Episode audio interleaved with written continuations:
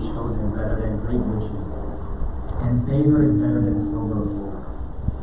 The rich and the poor meet together. The Lord is the maker of them all. The prudent sees danger and hides himself, but the simple go on and suffer for it. The reward for humility and fear of the Lord is rich life. Thorns and snares are in the. Whoever guards his. Train up a child in the way he should go, even when he is old, he will not depart from it. The rich rules over the poor, and the borrower is the slave of the lender. Whoever sows injustice will reap calamity, and the rod of his fury will fail. Whoever has a bountiful eye will be blessed, for he shares his bread with the poor. Drive out a scoffer, and strife will out, and quarreling and abuse will cease. And who, he who loves purity of heart and whose speech is gracious will have a king as his friend. The eyes of the Lord keep watch over knowledge, but he overthrows the words of the traitor. The sluggard says, There's a lion outside. I shall be killed in the streets. The mouth of forbidden woman he will fall.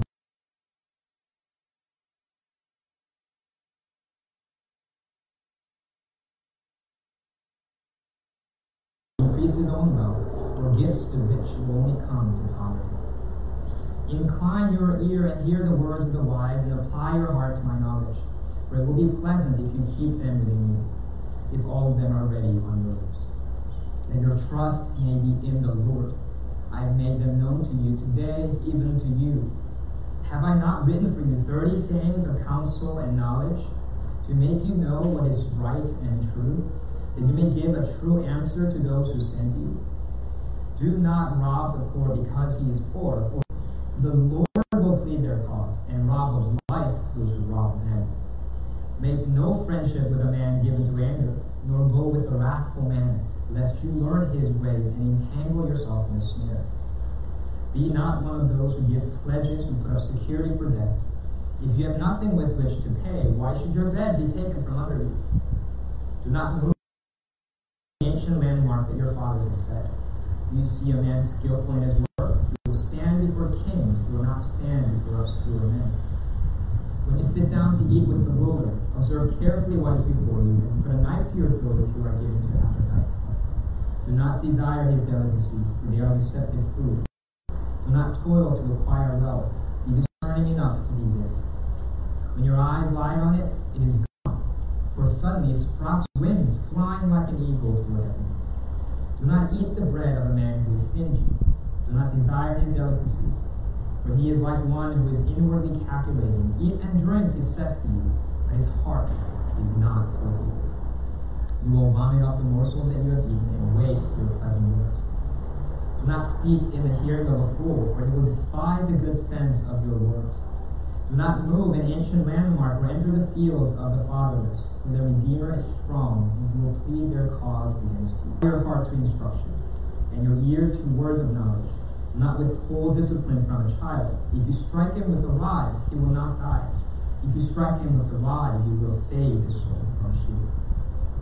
This is God's holy and authoritative word.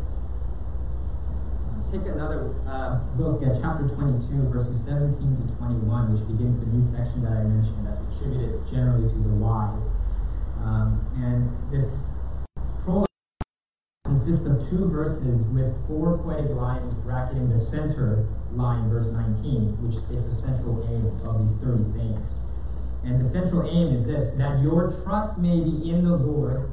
I've made them known to you today, even to you. As we've been seeing throughout the book of Proverbs, the central aim of God's wisdom given to us in this book is not just to pragmatically help us navigate a complex world, or uh, or just just to make us give us some you know street savvy to to live, but rather its goal is to bring us personally to trust in the Lord, the Yahweh, the Yehovah, which is the personal name of Israel's and our God. The goal of Proverbs is is is to humble us, to fill us with faith in God, so that every aspect of our lives is characterized by that fear of God, submission to Him, living in His presence and for His glory. And, and this requires of God's Word. Um, and that's what the exhortations in verse 17 and 18 are about. it has it mentions four different body parts in, in escalating fashion. First, it says, Incline your ear, hear the word of the wise. And then second, it says, Apply your heart to my knowledge. And third, it says, It will be pleasant if you keep them within you. That's literally inside your belly. And people in the ancient Near Eastern world often spoke metaphorically of the belly being the receptacle of the heart. And then fourth, finally, it says, If all of them are ready on your lips. So the wisdom of God that we are listening to now is supposed to enter through the ear, and it's supposed to be preserved in the heart and the belly, and it's finally supposed to find its place on our lips as we share it with others. This depicts the progress of God's word in our lives. We must hear it with our ears, believe it in our hearts, and speak it with our lips. And I want to ask you, where are you in this progression? You have heard the words of God, but have you believed it with your heart? And do you then live it and share it with your lips? The progress of God's wisdom in our life is not complete until all three steps have taken place. And this is the message that verse 19 exhorts us to listen to today. There's a sense of urgency. Today, even to us, this word is given. And the main point of this passage is this that we should acknowledge God's worship and practice discipline in our dealings with money and in our rearing of children. Those are my two main points. First, discipline with regard to money. Second, discipline of children in love. And please keep your Bibles open along and follow along with me throughout the sermon because I'm going to be jumping around quite a bit. Um, first, let's talk about discipline with regard to money. Chapter 22, verse 1 begins A good name is to be chosen rather than great riches, and favor is better than silver or gold. The word rich occurs five times here in verses 1 to 16 of chapter 22. It's, it's indicating that it's one of the main themes. And a good name refers to uh, a good reputation, uh, being viewed with favor from others. And that's being in favor with God, before God and men. Here it says, then great riches, silver or gold. And according to Proverbs, a good name is not one uh, simply by being good with people, having good social skills, or through good branding. But a good name is won through God given wisdom, through prudence, through righteous living. Uh, and this comparison teaches us that a good name and great riches are not necessarily conjoined.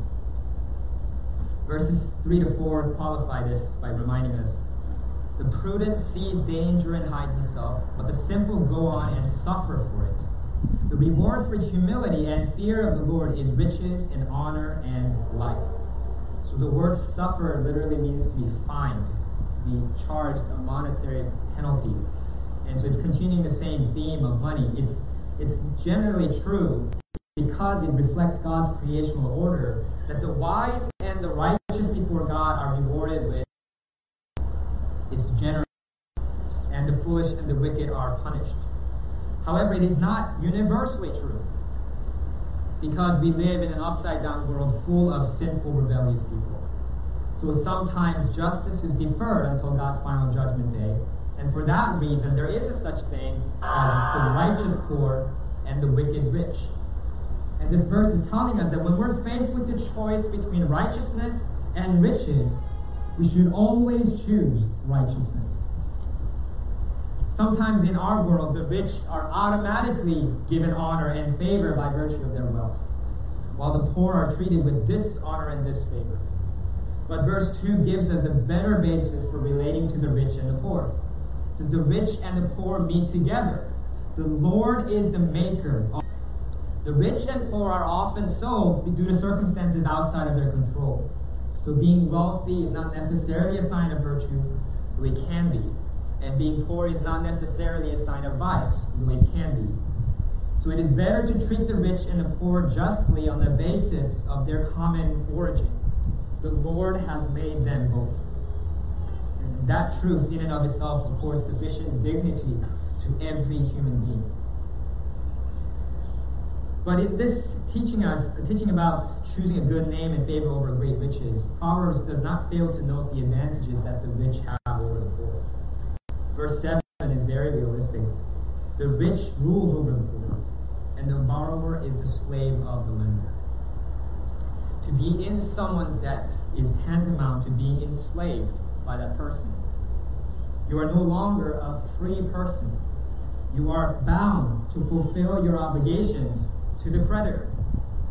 This is this can be true quite literally. For example, in 2 Kings chapter 4, verse 1, uh, the creditor comes to take the widow's two children to be his slaves. So there's a helpful warning here for those who, through undisciplined spending, enter into debt. The materialistic and consumeristic society that we live in trains us to live above our means. This is why so many sellers offer financing for products that people can't buy outright. The media pitch a vision for the good life with ever increasing standards of living that many people's income, incomes cannot keep up with, which creates debt pressure. Christians are to resist this pressure. Paul tells us in 1 Timothy 6 6 to 8, but godliness with contentment is great gain. We brought nothing into the world, and we cannot take anything out of the world. And clothing with these we will be content. We should be content and refuse to live beyond our means. But though verse 7 warns against becoming poor debtors, there's an even stronger warning here against the rich creditors.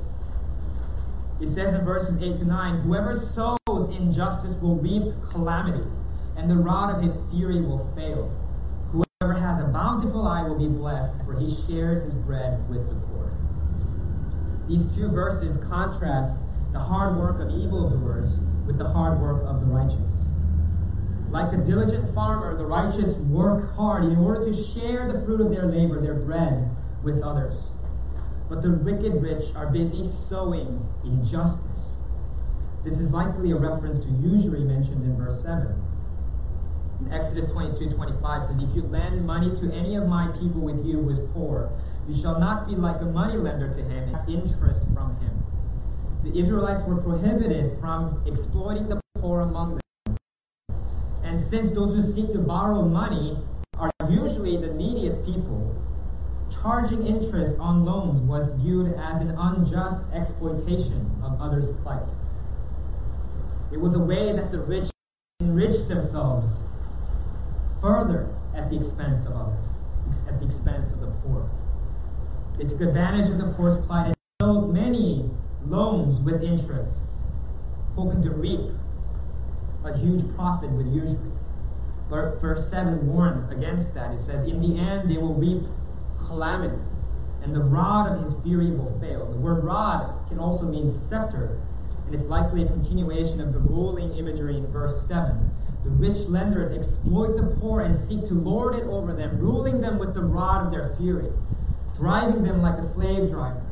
But ultimately, the rod of fury will fail because God's justice will see to that. In contrast, whoever has a bountiful eye will be blessed, for he shares his bread with the poor. This truth is echoed in chapter 22, verse 16. Whoever oppresses the poor to increase his own wealth or gives to the rich will only come to poverty. Those who enrich themselves at the expense of others will be ruin, but those who share with the needy their own expense will be blessed. Those who give to the rich, presumably to with them,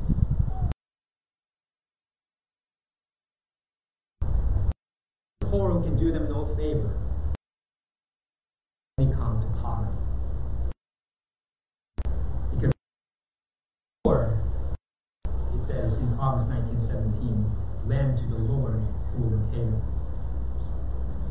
The 30 sayings of the wise, I'm moving, uh, skipping ahead a little bit here, also begins with the teaching on being disciplined with money and how to deal with the poor and the rich in the world. It says in chapter 22, verses 22 to 23, Do not rob the poor because he is poor, or crush the afflicted at the gate, for the Lord will plead their cause and rob of life those who rob them. The city gate was the was the center for legal, economic, and political proceedings in the ancient Near East. It has in view those with power who take advantage of the poor and the afflicted simply because they can. because they know that the poor are powerless and lack the resources to do anything about it. But verse 23 warns the Lord will plead their cause and rob of life those who rob them. When men pervert justice, God will make it right. And verses 24 to 25 continue Make no friendship with a man given to anger, nor go with the wrathful man, lest you learn his ways and entangle yourself in a snare. This proverb seems unrelated to the theme of money at first, but the comparison with Proverbs 19:19 is illuminating. It says, A man of great wrath will pay the penalty, for if you deliver him, you will only have to do it again. The word penalty, once again, is the same word that means fine, a financial penalty. Uh, a wrathful person himself into financial trouble again and again due to his control and you will have to bail him out again and again and again. And so the wise person does not befriend such a person, lest he entangle himself in a snare. Moreover, sinful anger, this verse tells us, is infectious. There's a risk that you will be, by befriending such a person, you will learn his ways and get entangled in the snare yourself. Verses 26 to 27 continue the warning about unwise entanglement in others' financial affairs. Be not one of those who give pledges, who put up security for debts. If you have nothing with which to pay, why should your bed be taken from under you? This is talking about the repeated warning that Proverbs has uh, about becoming a surety, a guarantor of someone else's debt, someone else's loan. Even though at the time you co sign someone else's loan, you may have enough money to account for everything. Your financial situation might change in the near future. We do not know that. We do not know what the future holds for us. And if your situation changes and, and the debtor defaults on his payments and it falls on you to assume all of his debt, at that moment you may not have the means to pay it, and you may have the very bed that you sleep on. And after this, uh, verse 20, starting in verse 28 of chapter 22 and going to chapter 23, verse 11, uh, they form, these verses form a chiasm uh, and they're structured symmetrically so that each section of the first half is, has a matching uh, parallel element in the second half. Uh, and then there's a there's an element in the middle that stands alone, which is the point that the author is trying to emphasize. So let's go through this together. First matching element is verse 28. Do not move the ancient landmark that your fathers have set. And that's matched by chapter 23, verses 10 to 11. Do not move an ancient landmark or enter the fields of the fatherless, for their Redeemer is strong, and he will plead their cause against you. The ancient landmark refers to the boundaries in the promised land of Israel that they first received uh, from Joshua when they cast lots and the land was distributed uh, according to God's will for each tribe, of the 12 tribes of Israel. And these were God ordained boundaries and therefore considered inviolable uh, and they were marked by stone pillars erected between properties. And these land allotments were important not only for financial reasons, but also for theological, spiritual reasons. Because a family's occupants signified their inclusion among the people of God, the chosen people, the people, the redeemed people of God. However, some people transgressed these boundaries by moving the ancient landmarks and the most frequent victims of these crimes were the widows and the fatherless, who were the most vulnerable members of society. Due to the lack of male heads of families who can represent them and defend them, and due to the lack of financial resources that men usually provided. But these scoundrels who moved the landmarks were wrong to conclude that the fatherless have no redeemer. The word redeemer is the same word that is sometimes translated kinsman redeemer. It literally means family protector. A kinsman redeemer was the nearest relative of a needy person who was responsible for de- defending the needy person's rights. When his relative became poor and was forced to sell his ancestral land or forced to sell himself as a slave, his kinsman redeemer was expected to pay and redeem him and his land. When his relative was murdered, it was the kinsman redeemer who was expected to avenge him. But the fatherless often did not have anyone to plead their cause. So wicked men took advantage of them. They moved their ancient landmarks daring them to do something about it, thinking that no kinsman redeemer will come to their aid. Such a stirring and moving verse where it says, The Lord Himself comes to the aid of the most vulnerable members of society. Their Redeemer is not non existent, their Redeemer is strong. He will plead their cause. Those who exploit the poor and the powerless will have to answer to God the Redeemer, the Lord of Lords and King of Kings, and this should send a chill down the spine of anyone who plots to exploit the poor. And this should lift up the head of anyone who feels downtrodden and oppressed and feeling like no one advocates for them.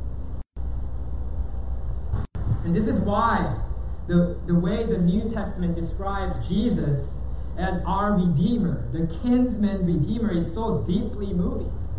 Hebrews 9:15 says that he redeems us from our transgressions through his death. We were the ones who could not repay our debt. We were weighed down, forced into slavery. No one could come to our rescue. We were the fatherless, the orphans, but our Redeemer was strong. Jesus, our kinsman Redeemer, comes to our rescue. He frees us from the grips of the enemy, the oppressors, the spiritual forces of evil. He redeems us by paying for it with his own life on the cross. And because of him, we have freedom. Because of him, we have eternal life. That's what this points to. And then, chapter 22, verse 29, which is matched by chapter 23, verse 9, both speak of uh, speaking before a specific audience. 22 29 says, Do you see a man skillful in his work? He will stand before kings. He will not stand before obscure men. The implicit admonition is that we should seek to grow in our competence, in our skillfulness, in whatever line of work that we're in, so that we might stand before kings, so that rather than before obscure men, so that our skills might be put to better use. But there's also an audience we should avoid, and that's what chapter 23, verse 9 says, the matching verse. Do not speak, for he will despise the good sense of your words. There are fools who are incapable of appreciating God's wisdom, and it's a futile exercise to speak sense into them.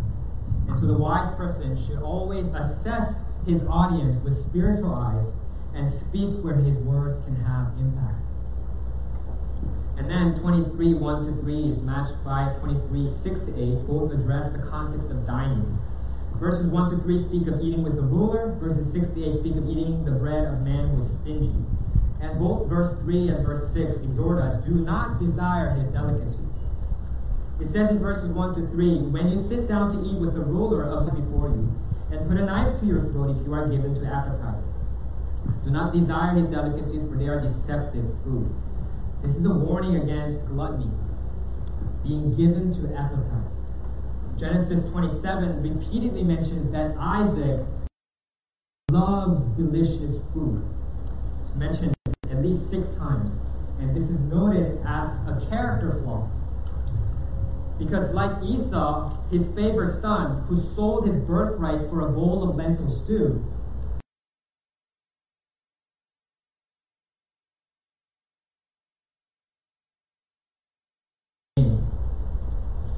lack of self control in the consumption of food and drink is a vice that Scripture condemns. Doesn't mean you can't enjoy the food you eat and the, and the stuff you drink, but gluttony is sinful. And we should be watchful of this, especially in the context of eating with the ruler.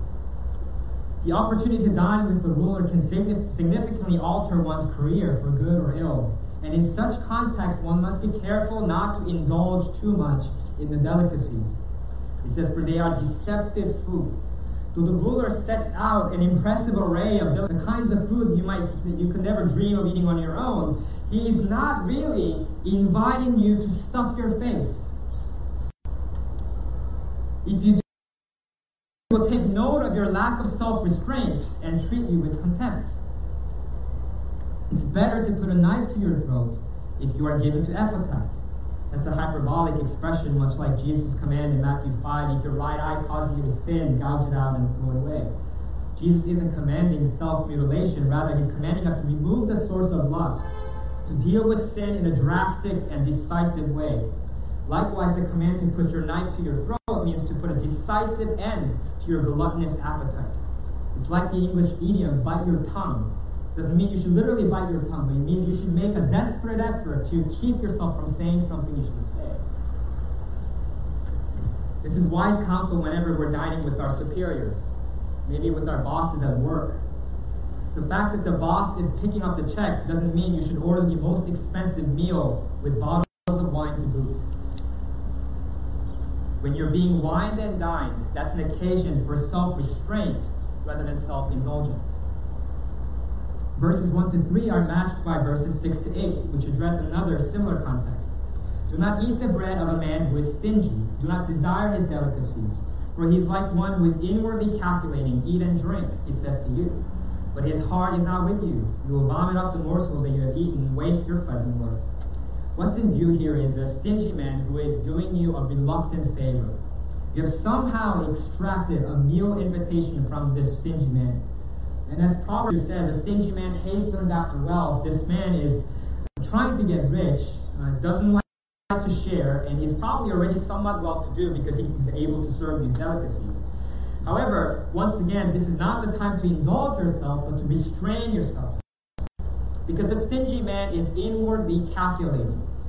He encourages, encourages you to eat and drink to your heart's content. Of how much you're eating, of how much you're drinking, how much it's costing him. It is foolish to indulge in his delicacies because you will end up vomiting up what you have eaten. You'll end up wasting your pleasantries and compliments. This is applicable to a number of contexts. When someone is reluctantly helping you, when someone is reluctantly doing you a favor, don't think of it as an opportunity to exploit. You're better off refusing such reluctant favors because it will backfire in the end and you'll have to pay. At the center of this chiasm is verse, verses 4 to 5, which stand alone and do not have a matching parallel verse. And this is the point that the author is trying to emphasize. He says, Do not toil to acquire wealth. Be discerning enough to desist. When your eyes lie on it, it is gone, for suddenly it sprouts wings, flying like an eagle toward heaven. This is a general warning against greed, loving wealth. There's a word play in verse 5. The Hebrew word that is translated light, light on, is the same word that's translated as fly in that same verse. So when your eyes fly toward wealth, it is gone, for suddenly it sprouts wings, flying like an eagle toward, toward heaven. Don't let your eyes wander to wealth. Glance at wealth, because like a bird, it's there one moment, but gone in the next. It's elusive, it's ephemeral. It is foolish to toil to acquire wealth.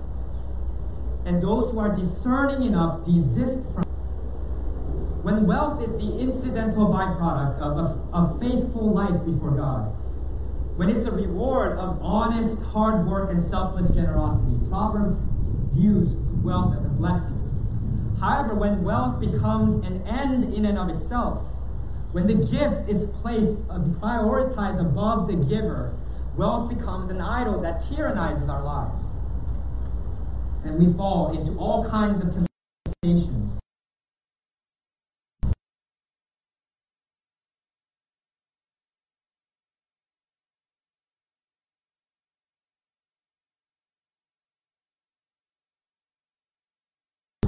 automatically.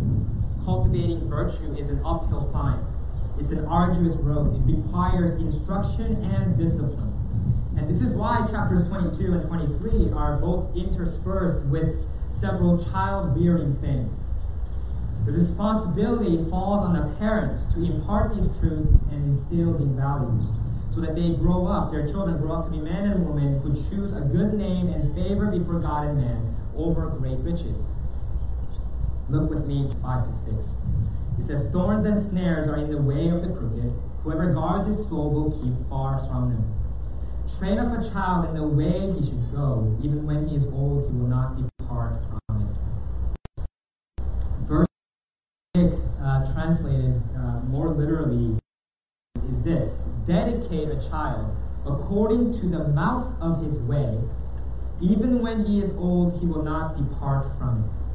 That's what it literally says. The phrase, the way he should go, is actually not in the Bible. That's a translator's attempt to make sense of an obscure phrase, the mouth of his way, which occurs only here in the entire Bible. The word train up, which is translated most frequently as dedicated scripture, refers to that initial stage of consecrating, setting apart something at the beginning of its example, dedicating the temple of God in Ezra chapter 6. And since that word, dedicate, has a positive meaning and it's an imperative, dedicate this, the mouth of his way is a good way that the child should be trained to go in. But I think the translators missed the irony of this verse. There's sarcasm here in the same way there was in Proverbs chapter 19, verse 27. Cease to hear instruction, my son. That's a command. Cease to hear instruction, my son, and you will stray from the words of knowledge. It's irony. Solomon doesn't actually want you to stop listening to instruction. He wants you to do the exact opposite. And I think that's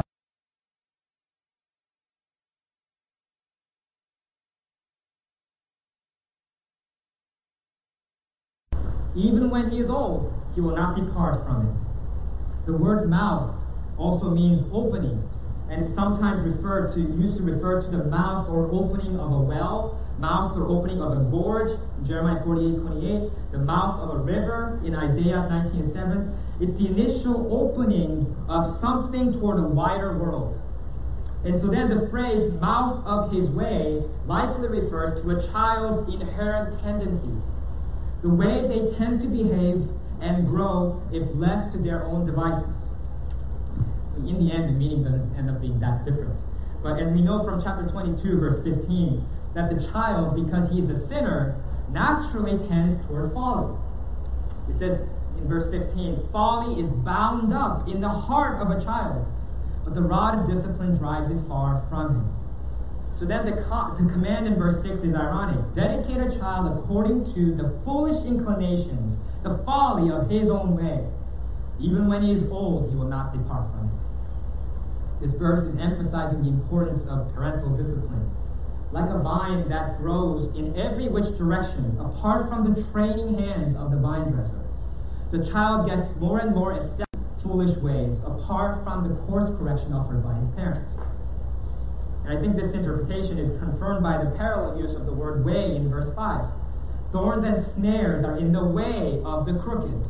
Whoever guards his soul will keep far from them. It is the parent's duty to guard the soul of their children from the way of the wicked by not affirming or condoning them in their natural sinful tendencies.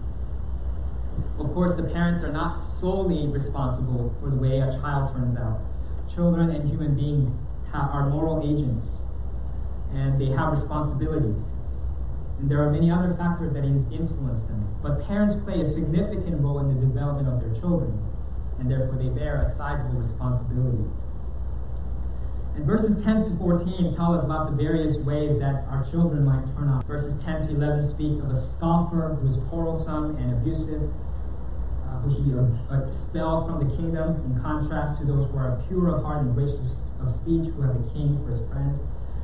Verse 12 speaks of the traitor. Verse 13 of the sluggard, who says, The lion outside, I shall be killed in the streets.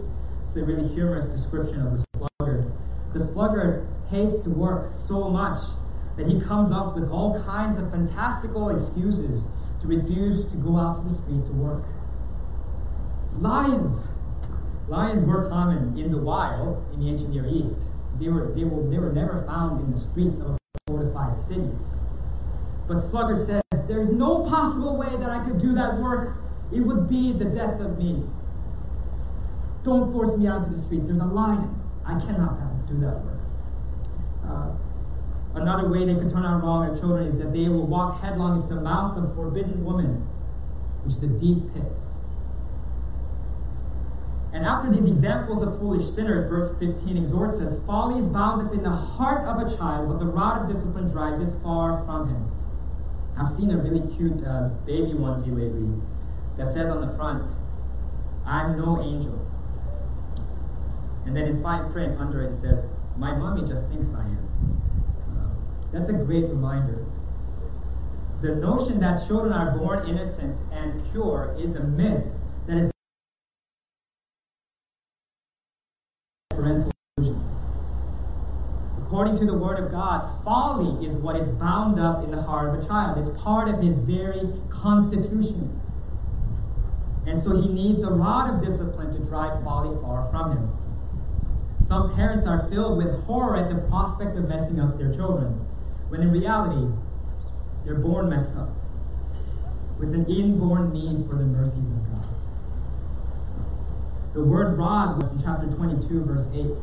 Whoever sows injustice will reap calamity, and the rod of his fury will fail. If you don't want your child to grow up to be an adult that sows injustice, and reaps calamity. If you don't want your child to become an adult that oppresses other people with the rod of his fury. You must discipline him with the rod. The scripture is very consistent in this regard. Proverbs 13 24 also says, Whoever spares the rod hates his son, but he who loves him is diligent to discipline him. This truth is reiterated again in chapter 23, verses 12 to 14. Apply your heart to instruction and your ear to words of knowledge. Do not withhold discipline from a child. If you strike him with the rod, he will not die. If you strike him with the rod, you will save his soul from Sheol. Now contrast that with Proverbs 19:18, which says, "Discipline your son, for there is hope. Do not set your heart on putting him to death." If you don't discipline your children, it says you're extinguishing their hope. You are in fact setting your heart to put them to death. Discipline does not lead to ruin and death. It's the lack of discipline that leads to ruin and death. And since the phrase, he will not die, is parallel to, you will save his soul from Sheol, the primary meaning of verse 13 is not that the child will survive the spanking. He's not saying, oh, he will not die if you spank him. That's not what he's saying on account of the discipline. You shouldn't be getting anywhere close to that level of severity when you're spanking a child. That's not what that means. Uh, rather, it means that if you discipline him, he will not die on account of his sins. You will save his soul from Sheol. 17th century New England pastor Cotton Mather imagined that undisciplined children would accuse their parents this way on Judgment Day. Quote, All this that we here suffer is through you. You should have taught us the things of God and did not. You instructed us and you did not. You were the means of our original corruption and guiltiness, and yet you never showed any competent care that we might be delivered from it. Woe unto us that we had such carnal and careless parents. There is some room for interpretation here regarding what exactly the rod should look like. But as we saw in Proverbs chapter 20, verse 30, there does seem to be a connection between outward corporal punishment and inward cleansing. And it always seems to have some kind instrument of discipline in view, a rod, as opposed to the parent's own hand.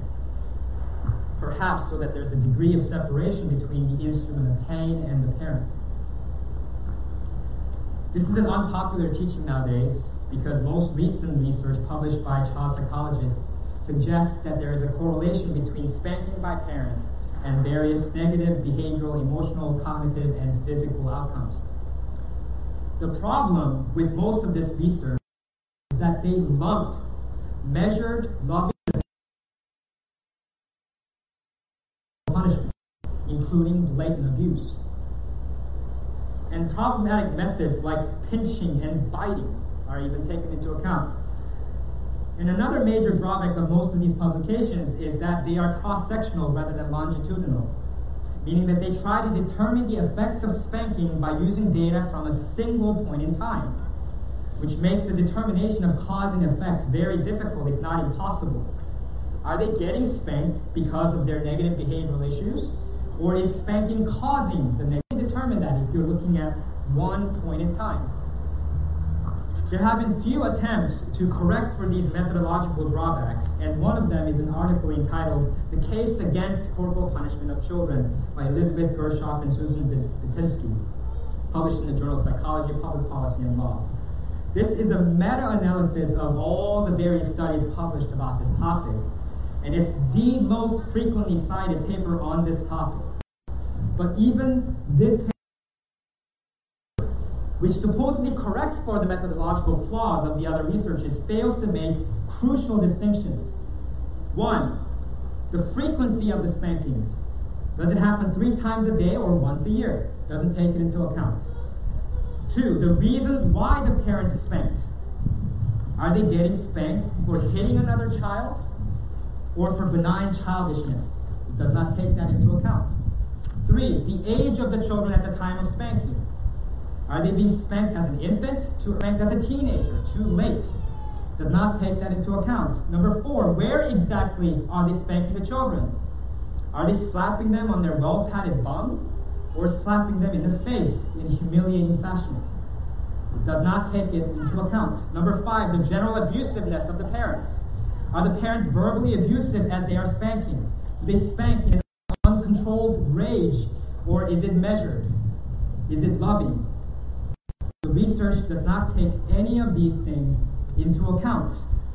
These commonsensical factors and yet it has the audacity to challenge the wisdom of God's word borne out by millennia of parenting experience. There is a difference between child abuse and spanking. There's a reason why we have a special term for it. It's called spanking. And the Bible's teaching about disciplining children offers no defense for parents who abuse their children there's something that every single one of these verses about parental discipline has in common. The motivation for spanking, not emotional to release pain, nor is it to show your child who is boss or merely to restrain behaviors that you personally don't like. The consistent motivation given in every single one of these verses is always love for the child.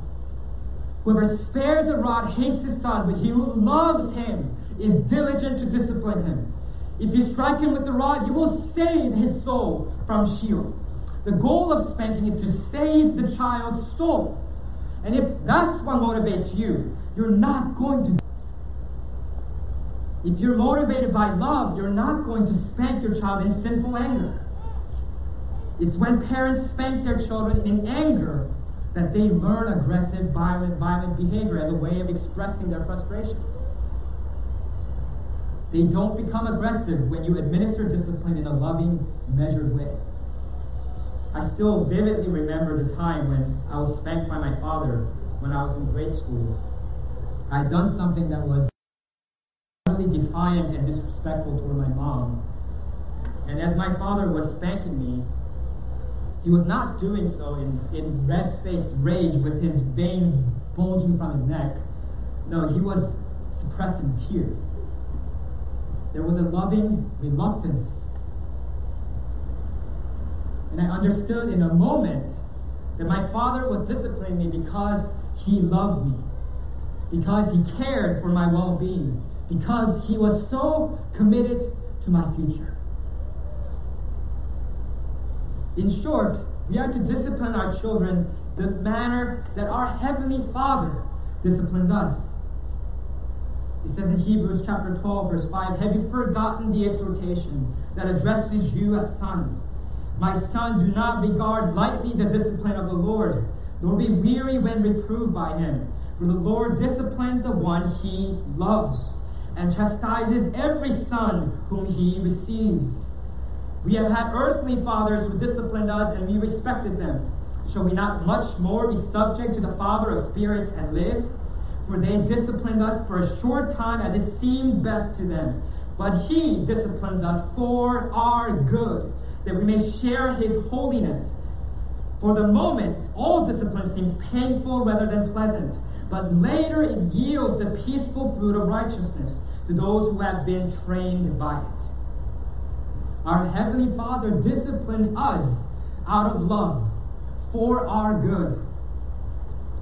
And the book of Lamentations is in its entirety, the five chapters, is about God disciplining his children and lamenting that, mourning that. It's lamenting the, the, the capture of Jerusalem, the destruction of Jerusalem in 587 BC by the Babylonians and the destruction and death that followed. And the whole book is structured chiastically, as I mentioned before. Chapters 1, 2, 4, and 5 all each have 22 verses.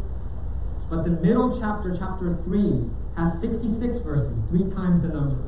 And the very center of that chapter is the theological high point of that book.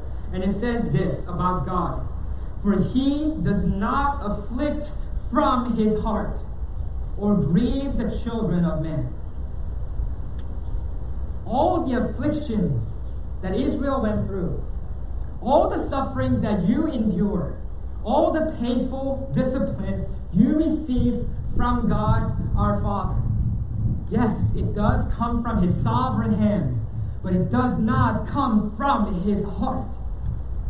Appropriate to say that there is a certain reluctance on God's part to discipline us. He takes no pleasure in inflicting pain, but He does it for our good. He does it because He loves us. And that's the way we have to discipline our own children.